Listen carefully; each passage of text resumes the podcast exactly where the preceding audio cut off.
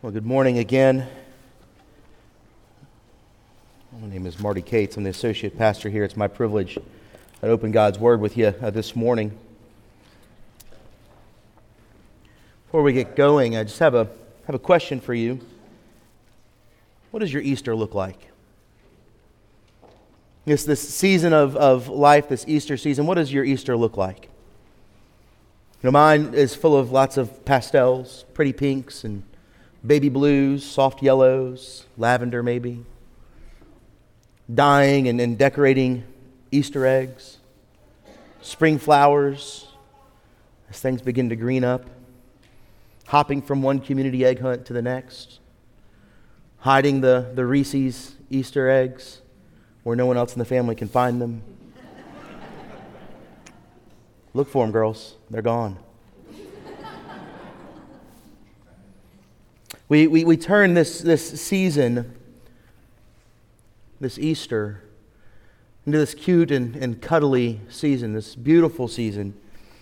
But this week doesn't begin with the celebration of Easter and the resurrection. It begins with Palm Sunday.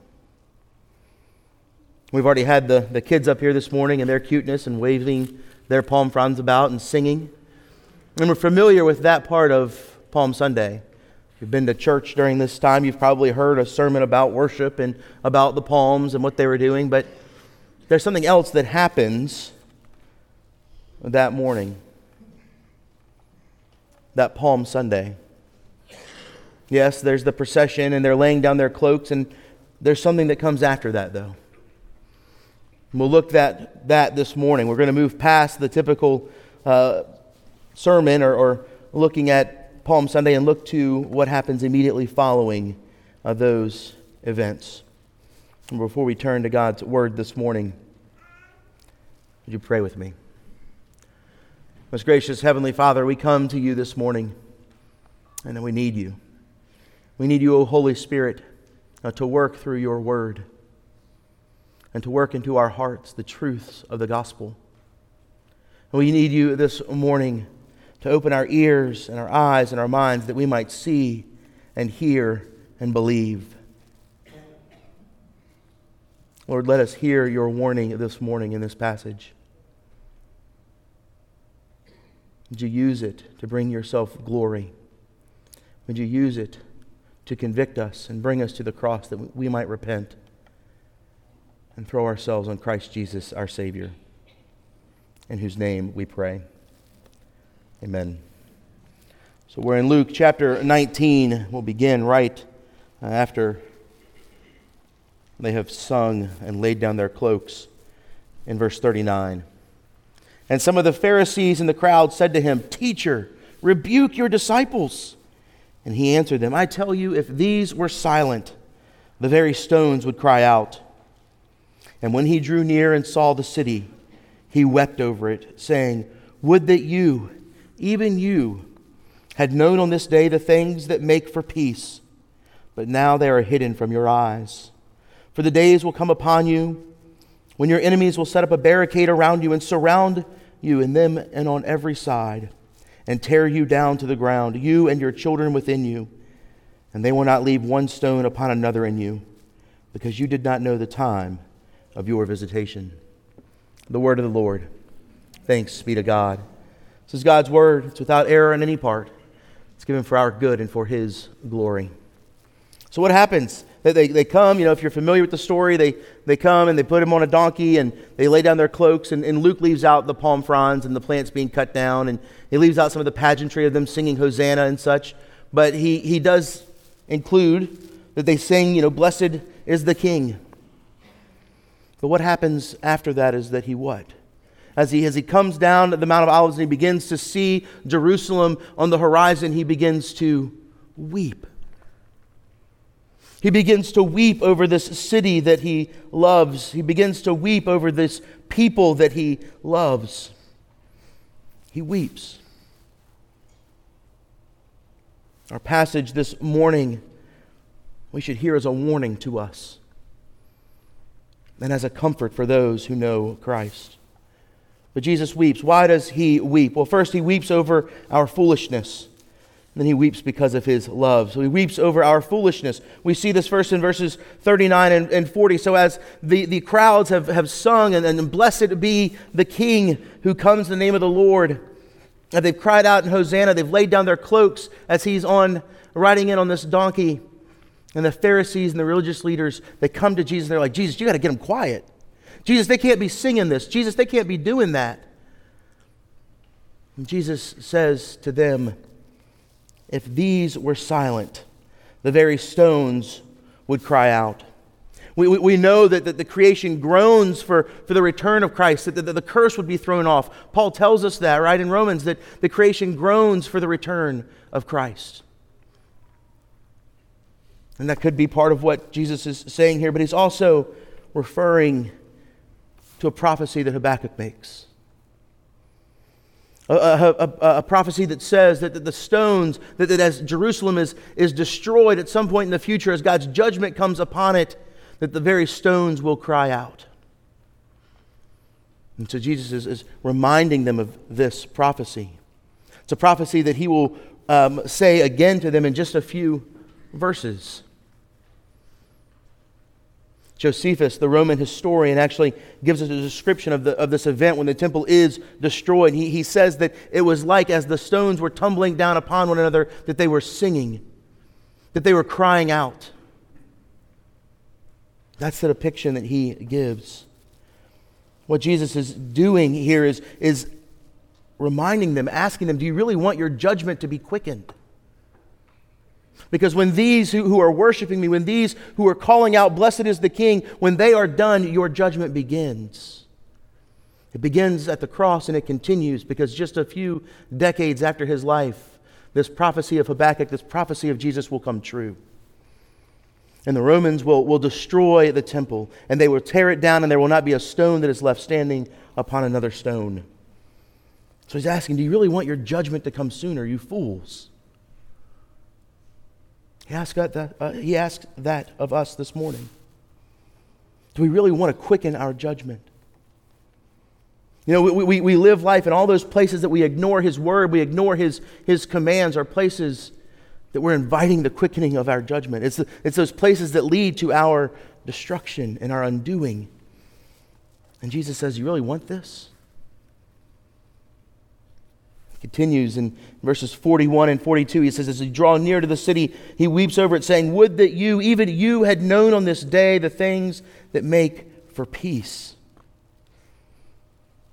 You have known the things that make for peace. He weeps over their ignorance. If only you had known the things that make for peace, Jerusalem. They longed for peace, they, they desired peace. These religious leaders that are around, they long for peace. They, they want it to look different than what it's coming as. They don't want the humble king on the donkey that's coming in. They want the mighty ruler. They want the one who's got the military might or the political power to put the structures in place to throw off their Roman oppressors. They don't want the Pax Romana anymore. They want another fancy Latin word, the Begona Romana. They want Rome gone. They want them out of there. They want their city back, their country back, their culture back. They don't want the one whose word is sharper than a double edged sword. They want the one who wields the double edged sword in the battlefield. But that's not God's plan. They're looking for peace in all the wrong places. You know, there's a great country song. We won't get into it. But we do it. We, we, we look for peace in all kinds of places in our lives. When, when we're overwhelmed, we, we turn to whatever it is that you look for for just that moment of respite. We long for peace, but it's fleeting. Where is it you turn? In your suffering, in your longing for peace, where do you go? How's it working out? The peace that we long for has been made known. The pathway has been made known. It's been made known to them. They've been the beneficiaries of, of Jesus' teaching. They've heard the parables, they, they've sat around him as he's taught. They've seen the miracles and heard reports of the miracles. They've seen it all, and yet they are blind to this pathway of peace that's been laid out. And it's on account of their blindness, it's on account of their ignorance, It's on account of our blindness and our ignorance that Jesus weeps. That he weeps over this city that just doesn't get it. Do you weep this morning? Do you weep for the lost? Do you weep for the blind and for the ignorant? Is your heart so moved that you weep for those who don't know Christ? This blindness, though, isn't specific to Jerusalem. Don't let yourself get all judgy this morning, thinking, oh, they missed it, but I didn't. No, no, no, no. Don't let yourself get judgy. This is an issue. This blindness, it's an issue with all of humanity. This longing for peace, it's pervasive in all of our hearts, our families, our communities, in every corner of life. This longing for peace that only finds its answer in the Prince of Peace, that only finds its answer in the King riding on a donkey, that King of Kings who's also come as a prophet, a prophet to speak into our ignorance, a prophet to speak to our blindness. Right, Paul writes about this right in Ephesians 4. He writes of our, of our lives, of our situations outside of Jesus. He says, We are darkened. We are darkened in our understanding. We're alienated from life of God because of our ignorance. Because of our ignorance. It's due to our hardness of heart. You know, we think of sin almost inevitably as the things we do or the things we should have done that we didn't do. But sin is a condition before it is an action. Sin is a condition before it is an action. The Bible often describes our condition as, as sinners as, as blindness. It is sin that blinds us. It's sin that blinds us to the fact that we're at war with God. It's sin that blinds us to the fact of how rebellious our hearts are. It's sin that blinds us to our need for peace with God. And it's sin that blinds us to the provision that's been given in the person and work of Jesus. And so Jesus weeps. He weeps this morning.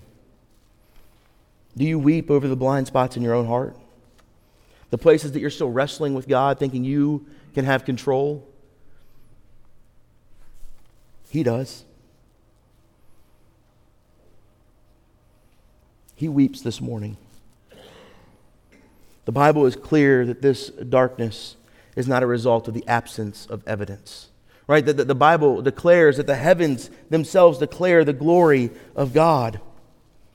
No, our darkness is in us, just like the darkness of Israel. We are blind. We're blind that we suppress the truth. We're blind that, that we repress the impact it has on our hearts, on our actions, on our lives, and as a result, we don't know God. No one here this morning hasn't longed for peace at some point this past week. There's not anyone here that at some point this week hasn't said in some way or another, if I could only have a little peace. There's not anyone here whose, whose anxiety throughout this week hasn't, hasn't cried out for peace, longing for, for just some glimpse that the future is going to be okay so we can be at peace with our current predicament our current situations. Not anyone here that hasn't cried out, I just need a little peace and quiet. Meredith and I say that often. We got a three year old. If you didn't see after the palm frond thing, she got up on the front row here and like pranced down it and did like a pirouette or something off the end. That, that's her. She's loud. Just want a little peace and quiet. And, and, and it's not just us here at church, it's everywhere. I mean, Seinfeld put it so eloquently when it said, Serenity now, right? Serenity now. It was his way of dealing with all of the mess of life. He just would scream serenity now, and it was supposed to help bring peace. But we want peace. We want peace from the, the, the, the things on the outside that are happening around us. Right? We, we turn on the news and we hear of the, the, the, the imminent collapse of the banking system, the demise of the dollar. You know, there's places that we've looked for peace and our, and our financial security, and now they're being threatened by runaway inflation, by China and Brazil deciding not to use the dollar for their trades of oil any longer. We turn on the news and then there's another shooting. There's three little kids that are dead, three teachers. We just want peace. We just long for it. It's not just outside, though, it's inside. It's the battle raging in us. It's the battle uh, between our shame and our guilt and our conscience. It's a battle that continually whispers into us that we're not good enough. It's a battle that continually tells us that, that we're not lovable, that we're failures. It's battle with the things that we've done, the things that we've said, the people we've hurt, the lies that we've told. We just want peace. We want to escape. And so we turn to whatever it is that we look for peace, and we try to numb ourselves a little bit longer just to get through the day, get through the week, get through the month. The Bible says we can have peace. The Bible says that, that, that peace is first found in knowing peace with God. And in knowing peace with God, we discover the peace of God. And the peace of God is a peace that, that surpasses all understanding. And the peace of God has been granted in the person and in the work of Jesus, and the one who weeps this morning over our foolishness. He keeps going in, in verse 44. He says, You did not know the time of your visitation. Now, we, we don't use this kind of language a lot anymore, right? Nobody says, Well, you didn't know the time of your visitation, did you? Uh, this isn't like they missed an appointment. It's they missed the fact that God had been with them and that God had, had shown them and revealed himself to them throughout their history as a people. From, from the, the, the faith of their fathers and Abraham and Isaac, from, from, from Moses and the burning bush and the deliverance from Egypt, from the prophets. They've, they've been shown signs and wonders throughout their history. And now the second person of the Trinity, the Son of God Himself, is, is with them and they miss it. And they miss it. We miss it. We sit under the preaching of His Word. We sit in, in Sunday school. We sit in, in Bible studies. We listen to podcasts. And we miss it. We, we, we sit in a room full of miracles this morning. Maybe not the signs and wonders of the Old Testament or, or of, of the New Testament in the early church, but something just as great, just as grand, right? When, when Jesus uh, has uh, the paralytic lowered through the roof, and he says, Your sins are forgiven, and he can tell the, the, the scribes and the Pharisees and their, their, in their hearts are questioning, How can this man say who has the authority to say he has his forgiving sins? And he says to them, What's easier to say? Is it easier for me to say I forgive his sins? Or is it easier for me to tell him to stand up and to walk? And he tells the man to stand up and take his mat and walk, and the man takes his mat and goes home. And Jesus does it to show that he has the authority to forgive sins. That's the greater thing in that, that story. This morning, we sit in a room full of people whose sins have been forgiven. We sit in a room with, with people who have been moved from death to life and life eternal. We have no excuse. And so he weeps. He weeps. Because of our foolishness, because of our ignorance, because we're blind. And he says, Had you known. Words of regret. We, we, we say it, had I known, right? First person. Had I only known that, I wouldn't have done blank. Or had I known that was going to be the outcome, I would have done it differently, or I wouldn't have done it at all. So he gives this warning. He says, Had you known. We can live with the regrets of life. I wish I would have done this differently. I, I, I, wish I would have taken that job or this job. I wish I would have you know, made an offer on that house we didn't make an offer on. I wish we would have put our house on the market instead of taking an offer before we put it on the market, whatever it might be. But the, the regret that he speaks of here is a regret that we can't ignore because it's the words of eternal regret because these things have now been hidden from their eyes as their hearts have been hardened. And he says, Had you only known, but now it is too late. So he weeps. He weeps over their foolishness. And he weeps because of his love for them. Weeping, sobbing, crying over things reveals our hearts, reveals our, our passions. Remember, as a child, my father was like, you know, like every little boy, he was my hero. And for a long time, I'd never seen him have, you know, I'd seen him be happy, I'd seen him laugh, I'd seen him be angry, I'd never seen him sad. He had hidden that part of his heart from me. I'd never seen my dad cry. And I remember the day I saw it for the first time. The phone rang. We didn't have cell phones then, kids. It was on the wall in the kitchen. He went and picked it up.